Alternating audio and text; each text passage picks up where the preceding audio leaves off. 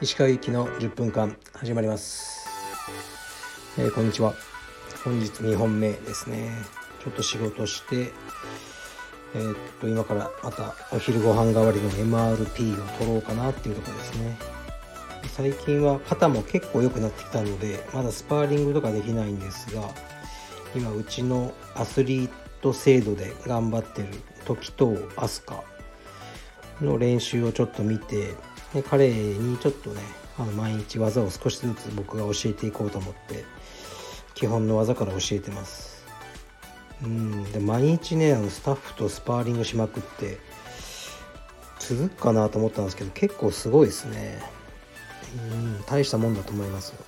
期待してます。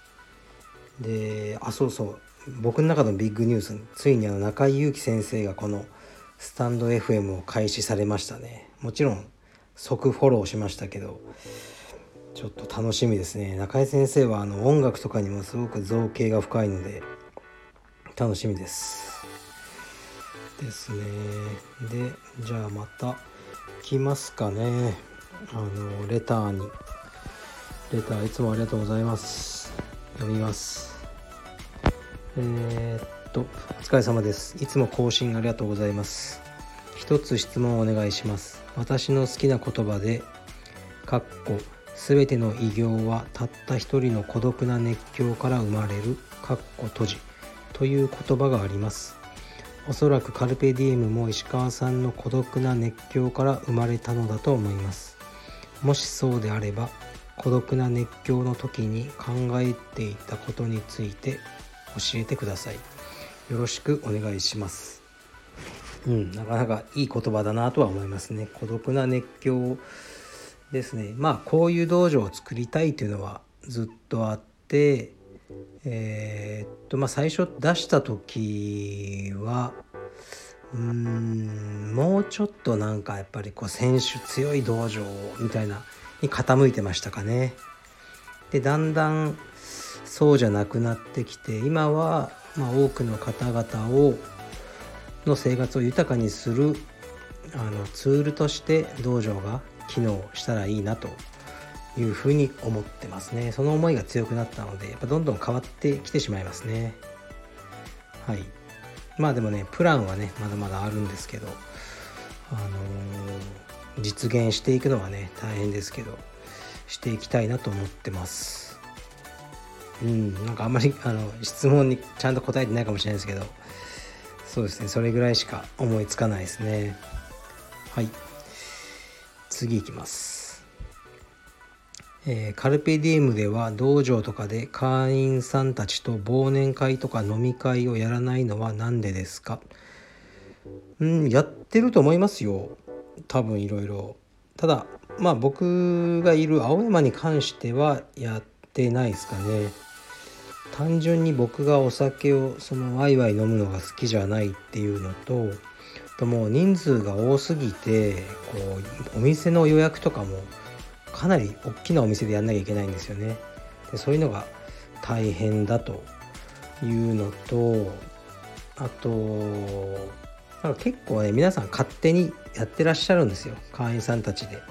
なんかこうあるみたいですねこういう家が近い人グループとかねまあ、同期というか同じぐらいに始めた人たちのグループとかあってインスタとかでたまにあ飲み会やってたんだっていうのを見るのでそれでいいんじゃないかなと。わざわざこうみんなで、ね、集まってっていうのはもういいかなと思ってますね。あとねこれ結構ねなんかそういう忘年会とかで酔っ払ってあのえー、っとね女子の会員さんと男子の会員さんが不倫関係になるとかね。結構ね僕は今まで見てきたんでそういうのもあのごめんなのでいらないかなと思ってますね。はい次いきます。えー、っとこれちょっとうちはネタっぽいんですけどあの読みますね。いつも欠かさず聞かせていただいています。石川さんのトークは内容的にはいわゆる受けるようなおかしいことを語っているわけではなくても語り口やトーンでなんだか面白いことを語っているようなまた面白いことが起きそうな雰囲気が漂っていてずっと楽しい気持ちで聞けてしまいます。これはラジオのような不特定多数に語りかける上でご自身で心がけていることはあるのでしょうか？もしくは以前語っていたように人見知りを全くしないという性格で受けるとか全く気にせず語っている産物なのでしょうか？ちなみにこれについて最初に強烈に感じたのはトライフォース麹町時代にレッスンに来たミス・ユニバース候補を前にしてサンコンさんをネタに使いながらめちゃくちゃ真顔で説明しつつ受けを取っている石川さんを見た時です。真顔で説明する石川さんと笑いながら恐縮しているサンコンさんのコントラストが面白かった記憶があります。というねあのむちゃくちゃあのうちわネタですね、まあ、説明するとあ最初にねありがとうございます。楽しんでいただけて嬉しいです。このミス・ユニバースのジャパンの候補の人がファイナリストの人がいるんですよね。10名とか。で彼女たちの企画であの、えー、っと柔術を教えるみたいなのを2年連続でやりましたね。もう10年ぐらい前に。トライフォース麹町時代に。んででまあサンコンっていうのは山根くんですね。当時、えー、スタッフで今は会員さんとして通ってくれてます。さっきも言いましたね道場に。彼と僕の掛け合いのことを言ってくれてるんでしょうがもちろん僕は何の記憶もないですね。だから今これ書いてくださってる人は10年前のその場所にいたっていう人なんですね。誰でしょう？全く見当もつきませんが、うん、でそのミス・ユニバースの話からすると結構ねもう大変なんですよね。みんな爪も長いしなんか髪とかもなんかねすごいしうん。なんかいろいろ気を使いましたね。もう二度とやりたくないですね。ギャラももらえないし。でもこうやって10年もね語られてるし未だに言われるんですよね。ミス・ユニバースのなんかあれやりましたかとか。まあテレビにも出たかななんか番組で。そういう意味では良かったかもしれないですけどね。でもこうテレビの企画とか来る時にもう向こうからこうただが前提なんですよね。これ宣伝になるからいいでしょみたいな。ふざけんなよ。だからね別にお金が欲しいわけじゃないんですけどね。もうノーギャラの仕事はあまり受けない。これはもうねリスペクトの問題です。最近は考えてますね。でこの僕の喋り方実はね結構あの癒されるとか本当ですよ。言っていただけるのはありがたいですね。別に受けを狙ってるわけではありません。受けてるかどうかも分かんないですしね。僕はこの皆さんの反応分からないので。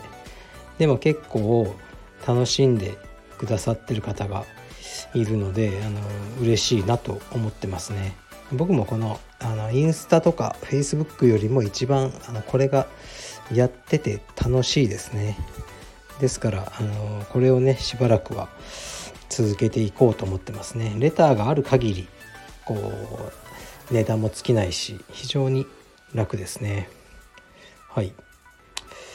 うんそうですね。でなんか最近どんなものを買いましたかとかもう結構来たんですけどえっとねもう全然物を買ってないですね。